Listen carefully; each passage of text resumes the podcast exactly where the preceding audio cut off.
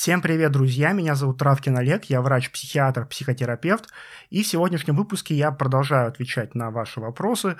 Сегодня я расскажу вам, что такое психиатрический учет, опасно ли обращаться на консультацию к врачу-психотерапевту или психиатру. Мы поговорим про такой препарат, как гидроксизин, который больше известен под названием Атаракс. И я расскажу вам, что такое психогенная одышка или гипервентиляционный синдром. Оставайтесь до конца, я думаю, будет интересно. Но сначала небольшая рекламная пауза. Друзья, те, кто за мной следит давно, читает мой инстаграм, наверняка знают, что у меня вышла книга, вышла она в декабре прошлого года, и сейчас она уже в продаже. Называется «Бессмертный пони». Это книга про эмоциональное выгорание, про то, как справляться со страхом, тревожностью на работе, где я подробно разбираю разные ситуации, причины, следствия и с чем может столкнуться человек, который дошел до стадии эмоционального выгорания. Также предлагаю разные варианты решения этой проблемы, которые можно применить на практике. Описываю разные случаи клинические, чтобы вы могли это как-то применить на себя. Э, на книгу уже есть хорошие позитивные отзывы, что, конечно, меня очень радует. И сайт э, «Лабиринт», это книжный магазин интернет, дает скидку всем моим читателям и зрителям на приобретение этой книги. Скидка 32% по промокоду Травкин. Ссылку на заказ я оставлю в описании к этому видео. Она действительно до 14 февраля. И мы переходим к первому вопросу, который звучит следующим образом. Здравствуйте, подскажите, пожалуйста, я учусь в медуниверситете. Мне требуется медикаментозная терапия по поводу депрессии. Могут ли у меня появиться проблемы с учебой и дальнейшим трудоустройством? Информирует ли об этом университет? Очень хороший вопрос. Действительно, это страх, который останавливает многих людей от обращения за психотерапевтической или психиатрической помощью. Это страх постановки на учет и каких-то дальнейших проблем с трудоустройством, с учебой, с получением водительских прав, ну и появление каких-то других социальных ограничений. И этот страх оправдан, потому что действительно в Советском Союзе был такой закон, я не помню, как сейчас он точно звучит, но по этому закону все лица, которые обращались к психиатру, подлежали обязательной постановке на учет. Конечно, не было какой-то единой всесоюзной базы, где фиксировались все люди по всей стране, которые обращались к психиатру, но регионально на местах э, могли быть действительно определенные проблемы, поэтому люди всячески избегали обращения к психиатру. Но э, с распадом Советского Союза, с появлением России, Э, в начале 90-х годов этот закон был отменен, этот приказ был упразднен, и появился новый закон о психиатрической помощи и гарантиях прав граждан при ее оказании. Этот закон полностью э, защищает права пациентов, и никакому учету люди, которые лечатся у психиатра или психотерапевта, не подлежат.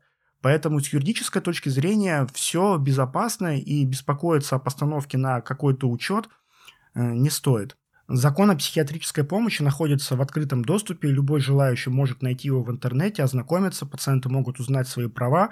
Этот закон написан ну, понятным языком, и он действительно защищает права пациентов. Так вот, э, в этом документе четко написано, какая помощь оказывается людям, обратившимся за помощью к психиатру.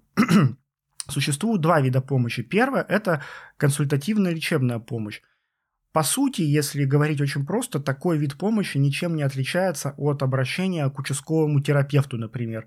То есть человек приходит, рассказывает свои жалобы, психиатр собирает анамнез, назначает какие-то обследования и прописывает лечение.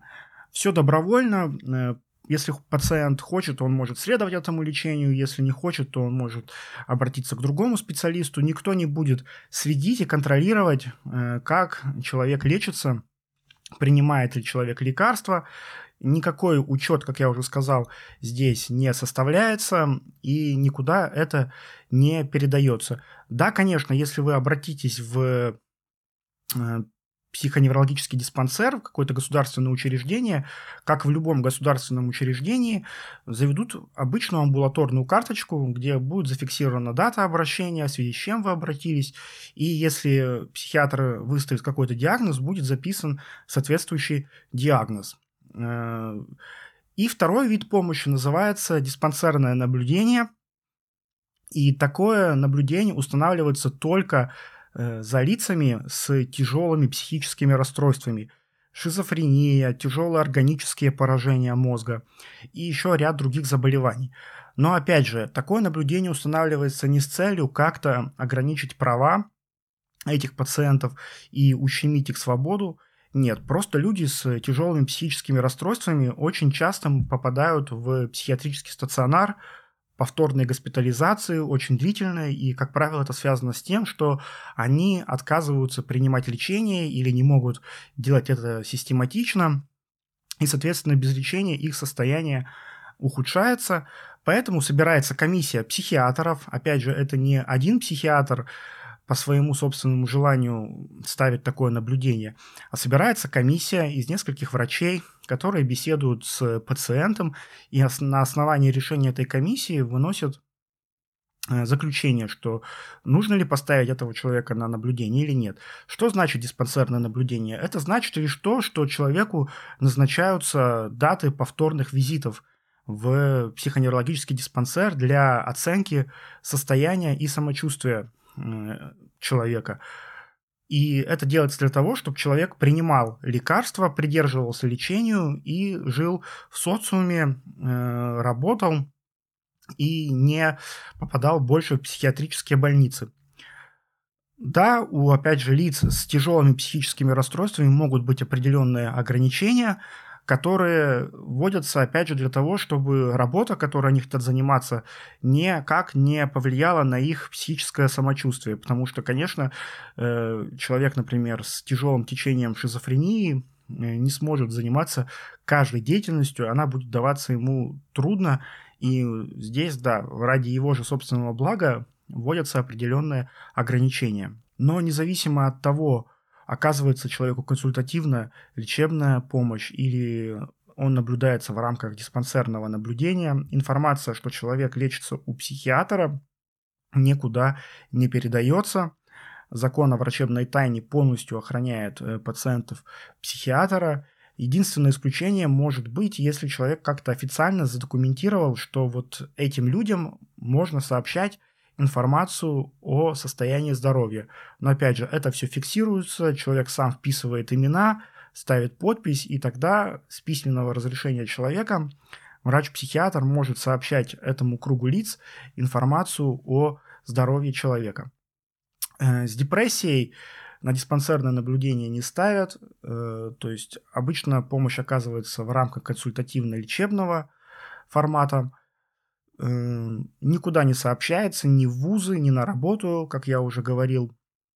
Поэтому за это можно не переживать. Если вы не хотите, чтобы в каком-то государственном учреждении лежала амбулаторная карточка, где был зафиксирован факт э, обращения к психиатру, то вы всегда можете обратиться в частную клинику и в целом пройти формат анонимно. То есть э, пройти лечение анонимно, потому что закон разрешает э, пациентам э, психиатра в частных психиатрических э, клиниках э, обращаться анонимно, не сообщать вообще никакую информацию о себе и э, не раскрывать какие-то свои персональные данные. И это очень хорошо для людей, которые все-таки не могут преодолеть этот страх и не хотят обращаться в государственное учреждение. К сожалению, иногда мне мои читатели рассказывают истории, как э, либо они, либо кто-то из их знакомых обратились к психиатру в государственное учреждение, и, собственно, врач начинает рассказывать, что лучше бы им сейчас уйти с приема и никому не рассказывать, что они приходили, потому что если будет заведена какая-то амбулаторная карточка, то будут определенные проблемы, и печально, что такие факты иногда бывают. Как правило, это какие-то маленькие города э, в каких-то регионах, отдаленных от центральных. И вот такие истории, они только укрепляют стигматизацию и поддерживают различные предубеждения. И я хочу сказать, что если вам кажется, что нужно обращаться к психиатру, вы наблюдаете у себя какие-то депрессивные симптомы, тревожные симптомы, если вам выдали направление к психиатру, то не нужно бояться обращаться из-за страха постановки на учет.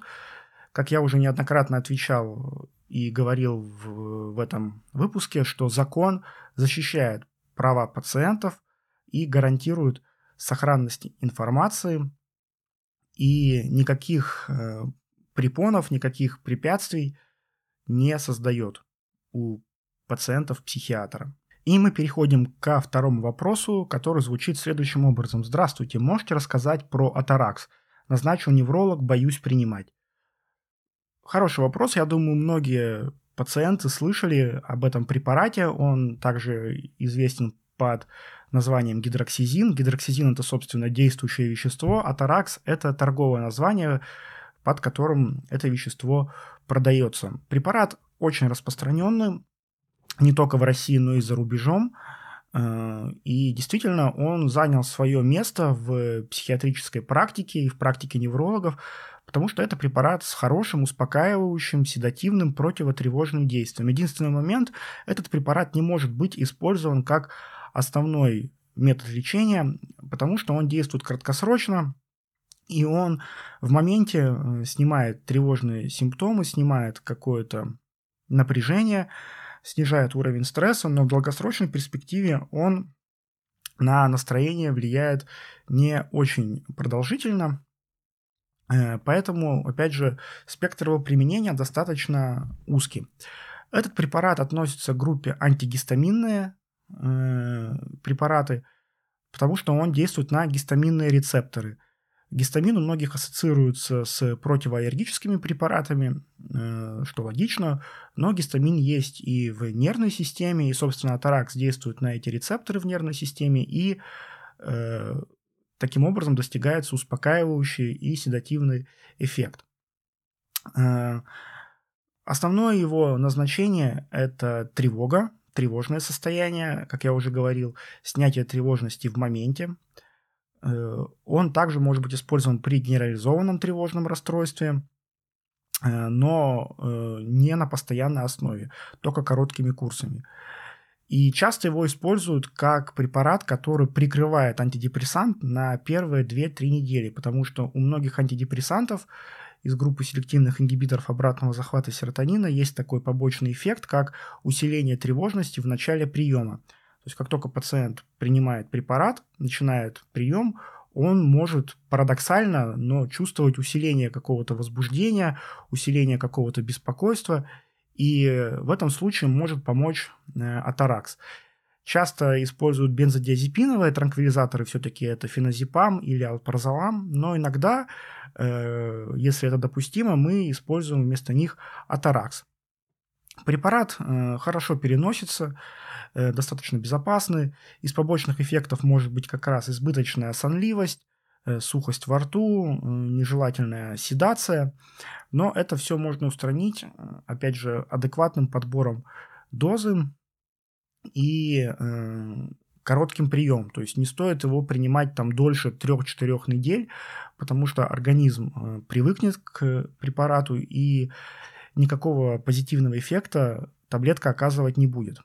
Одно из преимуществ э, атаракса перед бензодиазепиновыми транквилизаторами, это то, что атаракс не вызывает зависимости, как, например, э, феназепам при длительном приеме, это больше месяца, у него возрастает риск появления зависимости. У атаракса такого нет. Поэтому его вполне себе можно использовать. Э, назначил невролог, если назначил врач по назначению специалиста, вы можете смело его принимать. Это не пустышка, это действительно хорошее работающее успокоительное. Э, его можно использовать, когда просто какой-то стрессовый период жизни, то есть нет э, расстройства психического типа депрессии или генерализованного тревожного расстройства, но у человека какой-то напряженный период, и на этом фоне возникают нарушения сна, эпизоды беспокойства, и вот на этот короткий период, 2-3 недели, можно использовать атаракс. Ну или как э, в качестве прикрытия, пока не подействует антидепрессант, мы тоже можем этот препарат использовать. Одна из самых частых ошибок, которые люди допускают при использовании атаракса, это ставить на него очень большую ставку и надеяться, что он стабилизирует состояние на длительное время. Нет, атаракс работает именно здесь и сейчас, он достаточно быстро действует в течение 30 минут, но он не дает стабильности на длительное время. И люди, которые принимают атаракс по несколько месяцев, надеясь, что нервная система придет в норму и тревога уйдет навсегда, как правило, не получают этого эффекта, потому что тут нужны антидепрессанты. Атаракс надо использовать на короткий период. Ну, про показания я уже его говорил раньше. Препарат входит в сотню самых назначаемых лекарств в Соединенных Штатах Америки. Благоприятный профиль побочных эффектов. Как правило, чаще всего встречается сонливость и сухость во рту, но в целом это не так страшно и не очень критично. И не вызывает зависимости, что, конечно, тоже хорошо.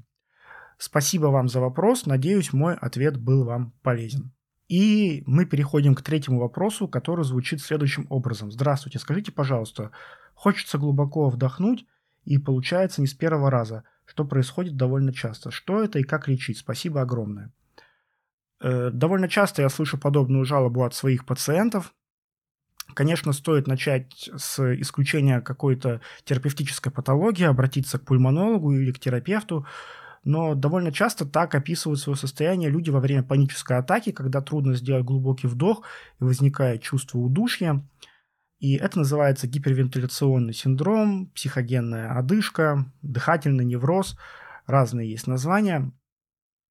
Э, и это, в общем-то, довольно типичный симптом при разных тревожно-фобических расстройствах, паническом, генерализованном тревожном расстройстве э, что происходит? В общем, немножко расскажу про физиологию процесса.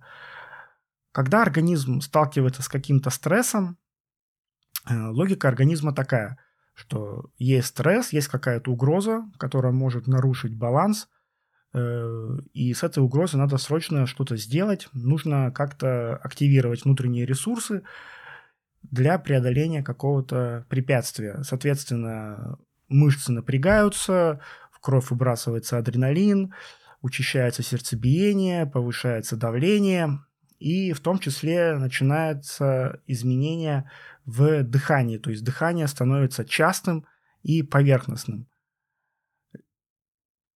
Кровь насыщается кислородом, то есть повышается уровень кислорода в крови. Людям часто кажется, что они задыхаются при панической атаке, но все наоборот.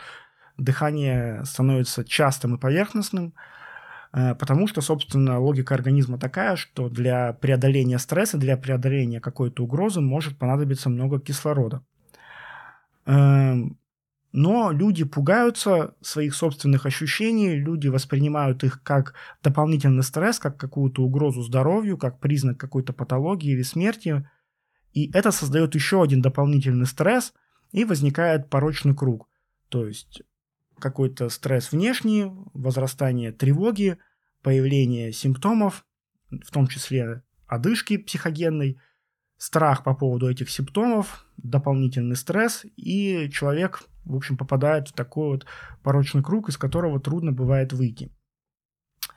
Э, в первую очередь, чтобы понять, как это лечить, надо разобраться, с чем это связано – как я уже сказал, чаще всего это связано либо с паническим расстройством, либо с генерализованным тревожным расстройством. При паническом расстройстве такие ощущения возникают только во время приступов панических атак. Между приступами человек себя чувствует нормально. А при генерализованном тревожном расстройстве подобные симптомы могут беспокоить каждый день э, в течение 6 месяцев, и они могут мигрировать. И это не очень приятно, и это очень изматывает пациентов. Э, в любом случае, независимо от диагноза, тактика следующая будет. Конечно, пациент должен освоить определенные техники релаксации, особенно дыхательные техники, если беспокоит дыхательная система. Это может быть диафрагмальное дыхание или техника, которую я рекомендую многим своим пациентам, потому что она легко запоминается, техника 4-7-8, когда делается 4 Э, глубоких вдоха и выдоха по очереди, неважно через нос или через рот, как удобней. На 5 делается максимально глубокий вдох, дыхание задерживается, человек считает в уме до 7 и на 8 выдыхает. И несколько таких циклов до тех пор, пока дыхание не нормализуется, э, пока дыхание не станет естественным и спокойным. Также можно использовать техники переключения внимания в окружающую среду, это так называемые техники заземления, когда человек начинает использовать органы чувств, например, перечисляет пять предметов, которые видит, пять звуков, которые слышит, трогает пять э, вещей, э, пытается услышать какие-то запахи вокруг себя и использует еще вкусовые рецепторы, то есть там берет кусочек шоколада или какой-то конфетки и рассасывает ее. Это помогает переключить внимание и отвлечься с внутренних ощущений, которые пугают, на внешний мир, и таким образом состояние нормализуется.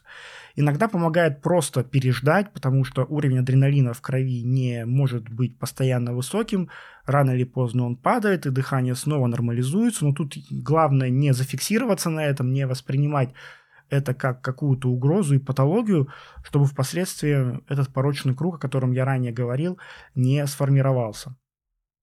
Иногда нам хватает просто этих э, техник, чтобы нормализовать состояние пациента. Иногда этих техник становится недостаточно, тогда мы используем медикаментозную терапию. Э, в моменте можно использовать противотревожные препараты, которые успокоят нервную систему, чтобы обеспечить более длительный эффект, оптимальное назначение антидепрессантов э, с противотревожным эффектом. Вот такой ответ на этот вопрос. Также надеюсь, что он был вам полезен. На сегодня я заканчиваю выпуск. Спасибо вам за ваши вопросы. Спасибо всем, кто ставит э, лайк и помогает развитию моего блога. Напоминаю, что если вы хотите задать мне вопрос, вы можете написать его в комментариях, или вы можете написать мне его в личное сообщение в Инстаграме. Э, в следующем выпуске я, возможно, его разберу. Еще раз спасибо, друзья. Желаю вам всего самого доброго и до скорых встреч.